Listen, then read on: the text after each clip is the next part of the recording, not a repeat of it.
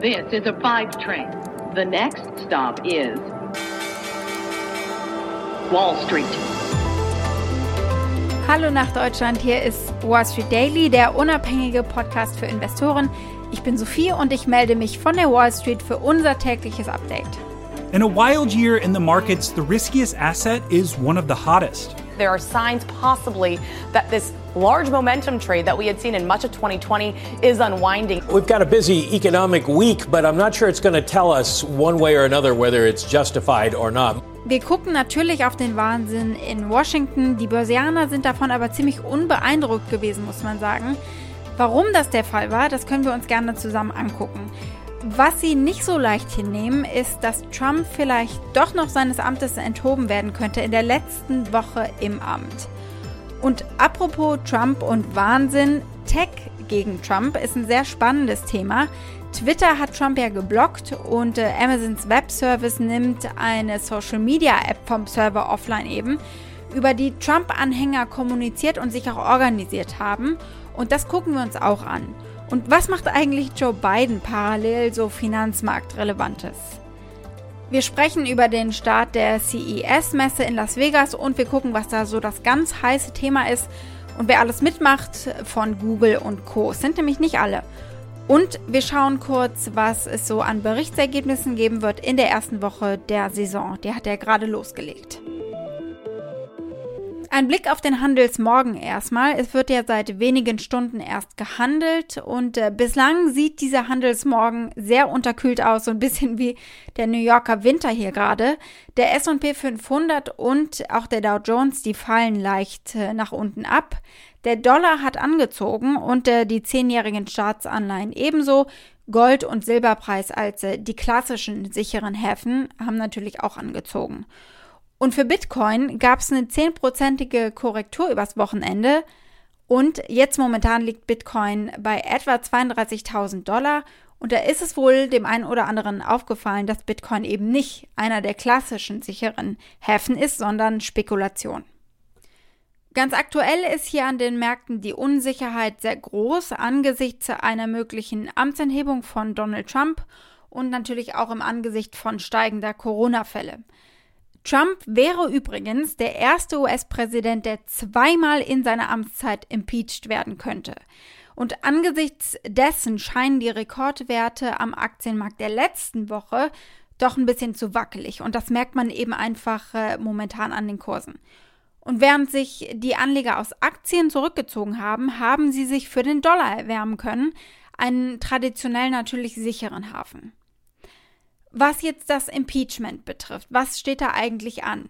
Das Repräsentantenhaus wird zunächst äh, den Vizepräsident Mike Pence bitten, sich auf das 25. Amendment zu berufen, um den Präsidenten für regierungsunfähig zu erklären. Wenn sich Pence und der Senat diesem Schritt aber widersetzen, und das wird natürlich erwartet, dann werden die Demokraten das zweite Mal in einem Jahr die Amtsenthebungsmaschinerie starten. Und die Sorge hier ist inzwischen auch groß, dass es bei der Inauguration, also bei der Amtseinführung Bidens bald, dass es da Gewalt geben wird. Stellt euch auf jeden Fall darauf ein, es wird eine wilde politische Woche nach genau einer anderen wilden Woche. Ihr wisst schon. We're going to walk down Pennsylvania Avenue. I love Pennsylvania Avenue. And we're going to the Capitol. I know that everyone here will soon be marching over to the Capitol building to peacefully and patriotically make your voices heard. Ja, dieser Wahnsinn am Kapitol, der nach Trumps Rede begonnen hat, äh, der hat die Anleger eigentlich kaum beunruhigt. Der Fokus der Anleger liegt auf der Zukunft ohne Trump, auf einer Zukunft mit Joe Biden, mit Konjunkturpaketen, mit äh, Stimulus-Checks und äh, Biden hat übers Wochenende auch gesagt, er hat einen Plan für Billionen Dollar an Wirtschaftshilfen. Und Strategen von Goldman Sachs zum Beispiel sagen jetzt, die demokratische Kontrolle von Washington, also mit Kongress und mit dem Präsidenten, nach dem 20. Januar wird noch höhere Haushaltsausgaben, ein schnelleres Wirtschaftswachstum, stärkere Inflation bringen, als wir das zuvor angenommen haben. Die letzte Woche war natürlich geprägt von Zuversicht am Aktienmarkt. Die drei wichtigsten US-Aktienindizes haben ja am Freitag auf einem Allzeithoch geendet und Indikator für diese Zuversicht waren auch die steigenden Renditen von US-Staatsanleihen.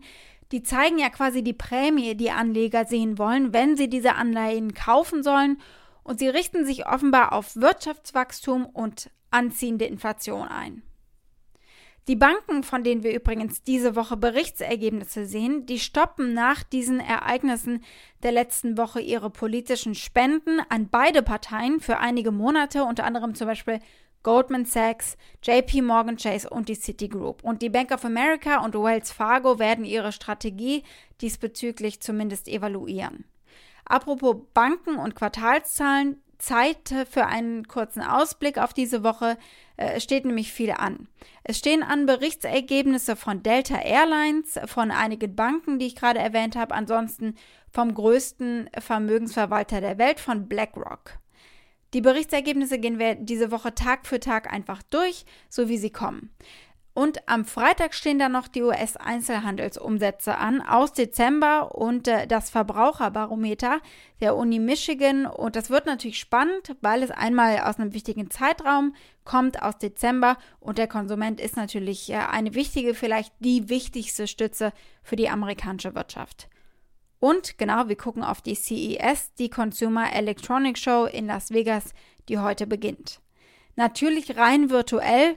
Man kann mit seinem Avatar in so virtuelle Shops reingehen und äh, Google zum Beispiel wird nicht da sein und damit haben sie einen Trend gesetzt. Äh, weniger als ein Viertel der Aussteller machen dieses Jahr mit. Dabei geht es um was Großes und Wichtiges, um die Zukunft. Es geht um 5G. 5G will change our lives, industries and societies. Dementsprechend wird zum Beispiel der Telekommunikationsanbieter Verizon da sein. Der hält äh, die Keynote auch gleich am Anfang. Und Samsung stellt sein 5G-kompatibles Galaxy S21 vor. Insgesamt wird auch neben Geräten einfach wichtig, wie kann 5G als Technologie in der Pandemie helfen. Und äh, darüber wird eben diskutiert, welche Rolle kann 5G zum Beispiel bei Telemedizin spielen. Und dann habe ich Impfstoffnachrichten für euch. Also nicht ich, sondern Moderna. Der CEO von Moderna will am Montagnachmittag äh, nach US-Zeit, also heute Nacht bei euch, ein Update geben über die neuesten Entwicklungen. Moderna ist einer der großen Aktiengewinner der letzten Monate und deswegen äh, gehe ich davon aus, dass die Anleger da absolut drauf schauen werden. Was dabei rumgekommen ist, das erzähle ich euch, wenn wir morgen sprechen, also ihr und ich. Gucken wir noch, was bei Parler los ist. Das ist eine Social-Media-App, die vor allem von Trump-Anhängern genutzt worden ist. Und der CEO von Parler hat von Anfang an gesagt, es soll ein soziales Netzwerk der Redefreiheit sein, in dem die Leute sagen können, was sie wollen. Das klang natürlich super für Millionen von Unterstützern von Präsident Trump. Nur ihr könnt euch vielleicht vorstellen, was dann da so abgegangen ist. Es war eine Brutstätte für mehr oder weniger abgedrehte und auch gefährliche Verschwörungstheorien. Die Wahl sei gestohlen worden, also Stop the Steal, der Aufruf zu äh, aggressiven Protesten, äh, Aufrufe zur Gewalt. Und Amazon hat jetzt die Faxen dicke gehabt und sie haben die App von ihrem AWS-Server runtergeschmissen und die App ist offline und wird das wohl mindestens äh, für eine Woche sein, bis sie sich eben neu organisiert haben.